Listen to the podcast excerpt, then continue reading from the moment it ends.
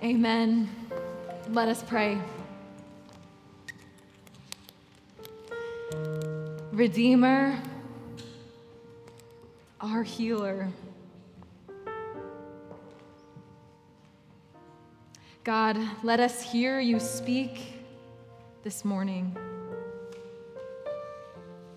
In whatever ways we need the reminder of your presence, of your goodness. And might we leave this place today trusting just a little bit more that you're at work in our lives. Amen. Amen. Amen. Good morning, CERT family.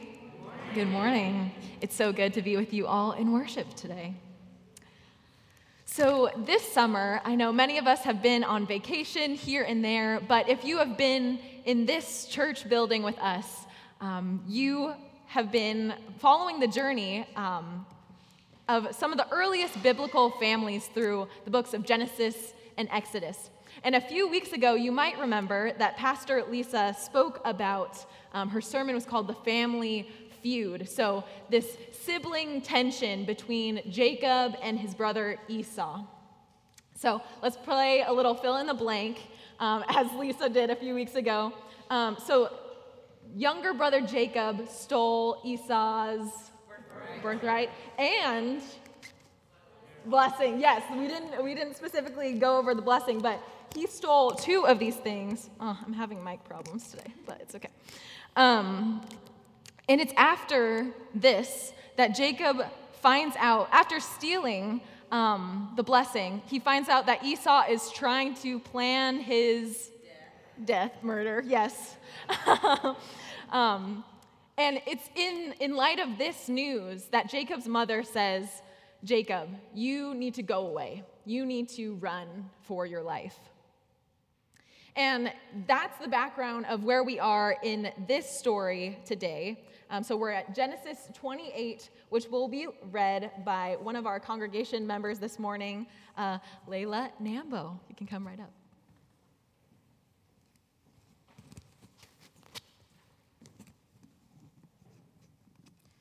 A reading from Genesis 28 10 through 19. Jacob left Beersheba and went towards Haran. He came to a certain place and stayed there for the night, because the sun had set. Taking one of the stones of the place, he put it under his head and lay down in that place. And he dreamed that there was a stairway set up on the earth, the top of it reaching to heaven, and the angels of God were, were descending and ascending and descending on it. And the Lord stood beside him and said, I am the Lord, the God of Abraham your father, and the God of Isaac. The land on which you lie I will give to you and to your offspring and your offspring shall be like the dust of the earth, and you shall spread abroad to the west and to the east, and to the north and to the south, and all the families of the earth shall be blessed in you and in your offspring. Know that I am with you, and will keep you where, wherever you go, and will bring you back to this land, for I will not leave you until I have done what I have promised you. Then Jacob woke up from his sleep and said, Surely the Lord is in this place, and I did not know it. And he was afraid and said, How awesome is this place! This is none other than the house of God, and this is the gate of heaven. So Jacob rose early in the morning, and he took the stone that he had placed his head on and set it up for a pillar and poured oil on top of it. He called this place Bethel, but the name of the city was Luz at first. This is the word of God for us, the people of God. Thanks be to God. Thanks be to God. So Jacob's on this journey, and he comes to this quote, certain place. He's not where he used to be, but he's not yet where he wants to be. He no longer has his old family, but he's not yet found his new family and new community. In this way, he's in the in between of his life. Night falls and he needs to find a place to rest. But after all of this running, the only thing he can find for a pillow for his head is a rock. Perhaps this is literally his rock bottom. And it's here, in the midst of Jacob's messy journey, that he has a dream. The clouds part and the heavens break in. God appears, speaks blessing, and reassures Jacob that God's presence is with him. It's after this dream, and this is the verse that I invite us all to focus on this morning, where Jacob says, Surely the Lord is in this place. Surely the Lord is in this place, and I did not know it. Can you say that aloud with me? Surely the Lord is in this place, and I did not know it. Can you turn to your neighbor and say that to them? Surely the Lord is in this place, and I did not know it. I'm going to ask for the Lord's mercy for this mic as well. sure, the Lord be in this place. Okay. Um, not was in this place, not will be in this place. Surely the Lord is presently in this place, though he did not perceive it. When I was in college, I uh, went on a 10 day backpacking trip in the mountains and valleys of California. It was for a student leadership training. This was a famous trip, and it was known um, for specifically this, this 48 hour block, this two day block um, of solitude where all they would give us is a granola bar and a tarp to make our own tent. Um, and we, though we were traveling in a group of 12 people, they would pick isolated places for us to spend our two days. Um, so it was, it was for the purposes that we might be in prayer, undistracted, and seek the Lord. Hashtag Christian college life. And so it was in the second morning when I was there. Um, I was reading scripture and praying. And the season that I was in in my life, um, I was really praying and asking God to appear to me like in this story of Jacob. I wanted God to show up, to part the clouds, and prove to me basically that this religion and faith thing was not just a psychological crutch, it was not just in my head. I wanted it to be real. And I was holding the scripture saying, I see this here, that you appeared in this way. So why won't you do it for me? And I'll never forget this moment at 10 a.m. when I was reading that I hear this voice Kiana. And in my mind, I'm thinking, God? God is finally speaking to me in this moment. Like I've been praying, like God revealed God's self to Jacob. But instead of the heavens opening, my group leader came out from behind a tree and he said, Kiana, it's me, Woody. Um, and you know, you know it really was Christian college because his name was Woody on this backpacking trip. Um, it, it, turns out that uh, we had to leave early because of the California forest fires. Um, I, when I saw him, I was both relieved and saddened at the same time. And as silly as this story is, I think it names something within me my desire for God to show up in a particular way. We read about these extravagant, miraculous stories.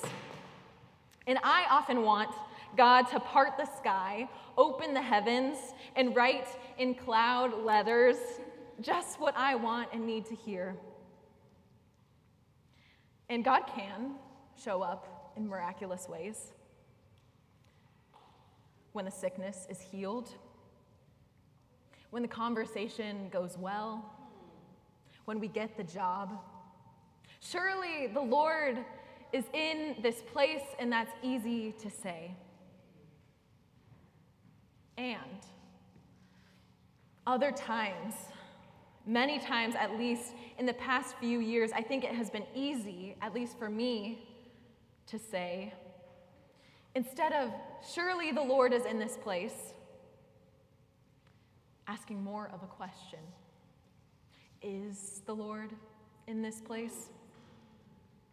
It doesn't take a lot to ask this question, considering what we as a human community have gone through in the past few years. The global pandemic, increase in gun violence, racialized violence, and that's not even taking into account the ways that our individual personal lives have shifted and changed in the last few years. In the middle of the pandemic, one of the classes I took at Divinity School was on mass incarceration in the US. I left that class one day and my question was Is the Lord in this place? After we hear another story of abuse in the church, is the Lord in this place?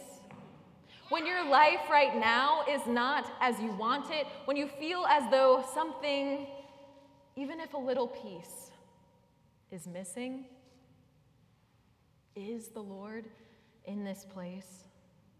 Is God working in my life? And I don't know why. Sometimes we can feel the tangible presence of God. I've had moments like that in this space singing where you can just sense that the atmosphere is changing. But then other times where I can't sense it at all. And this story in this sermon is, is not to make a case or argue how or why or why not God works in the world. But this is a story about God being very present in a place where there was no evidence that God was there. When Jacob arrived, he did not know that God was there. He did not sense that he was on the brink of a blessing. And as I've been thinking about this story, I'm seeing that maybe Jacob didn't know the Lord was in that place because he didn't realize, while yes, God works through dreams and visions, God's presence can also be found in ordinary things, ordinary places, with ordinary people. And for me, too, most of my life uh, doesn't look like every day I wake up and stairwell to heaven. but it looks more like God taking the ordinary things in my life and making them sacred. And while this story does center a dream and a very clear revelation from God, I think this story also affirms the holiness of God's gentle, sometimes unnoticeable movement in ordinary time. So, would you look a little bit closer in the story with me? First, ordinary things like the rock used for a pillow. This ordinary thing at the end of the story becomes an Ebenezer, a testimony of God's faithfulness. Ordinary things become anointed things. The ordinary rock becomes an anointed rock that reminds Jacob that God is there. He anoints it and says, This is how I will mark this place and time. Nothing special, though, has happened to the rock. It's still just a rock. But Jacob recognizes that this ordinary thing can be a marker of God's good presence. On the days that I wonder if I'm on the right path for my life, sometimes there's no rock, there's not a physical altar, but sometimes it's the homemade meal from a friend. It's the text that comes at just the right time. It's the hug or the stop and pause and how are you that someone asks that you didn't know you needed. Our ordinary things around us every day might be sacred things. Second, Not ordinary things only, but ordinary places can be holy ground. The place that Jacob lands for the night, the text calls it, quote, as I said earlier, a certain place. Basically, it's a nameless place. No one has been there, nothing special or noteworthy has happened. But this nameless place becomes named Bethel, house of God. Jacob recognizes this and names the place. On the days that I wonder where I'm supposed to be, if I'm in the right place, I'm learning to recognize that sometimes the gate of heaven doesn't look like a glowy gate. Sometimes the gate of heaven looks more like the room downstairs that was filled with our seasoned CERT members last Sunday as they gathered for a coffee hour. Ordinary places can be holy ground. And lastly, what I see in the story ordinary, messy people become blessed people. Listen, y'all, if Jacob were here in this church building, we would cancel him. If he were in modern times, we would be like, sir, you're problematic. You got to go. Jacob's lied, he's stolen things, he's made mistakes, he's a messy person from a messy family. He hasn't always done things right. And yet, God chooses him. And just as God took his ordinary life and made it blessed, God can do the same for us too. On days I wonder if God is with me, the voice from heaven that I hear sounds less like this angelic Kiana and more like the loving and ordinary voices of my loving community my loving partner. For you, it might be your chosen family, your best friend, or maybe that stranger or neighbor who's becoming a friend. Our ordinary lives are turned into blessed lives if we stop and pause long enough to notice. And this is not trying to be a, everything happens for a reason. Really, your life can be glowy if you look at it the right way. Um, it's not look at the bright side of things, but it is an invitation to slow down and pause enough to notice are there ways the sacred is breaking into my ordinary life?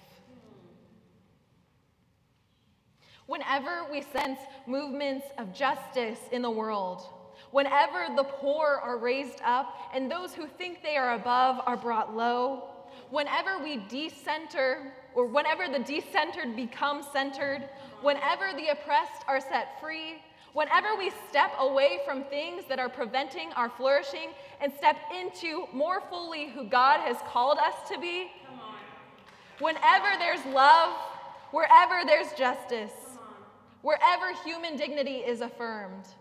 It just might be God at work,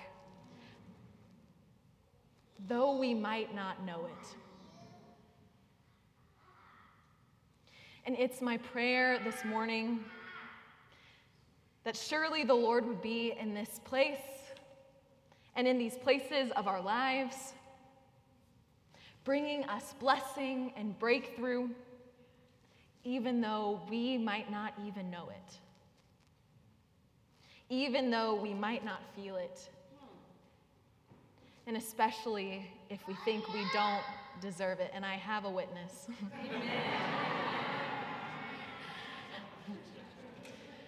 um, Reverend Lisa will be coming up to walk us through a prayer practice now um, so that we too might reflect on the ways God might be breaking into our lives. Amen. Amen.